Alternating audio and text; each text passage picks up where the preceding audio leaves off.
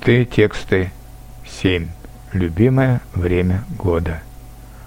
У каждого человека свое любимое время года.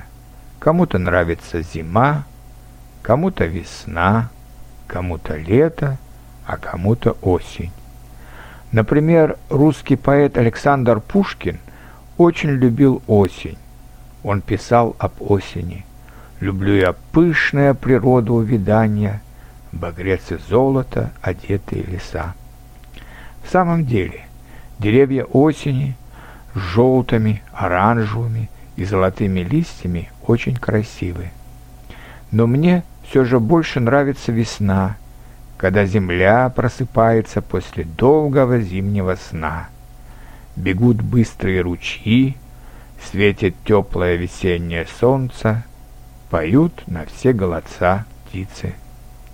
Деревья покрываются молодыми зелеными листьями, а в лесу и на полях появляется много первых цветов. Весна — пора планов, надежд и любви.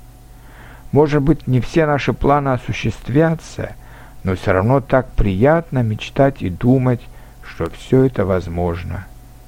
И хочется жить долго и счастливо, потому что все вокруг ново, свежо и радуется жизни.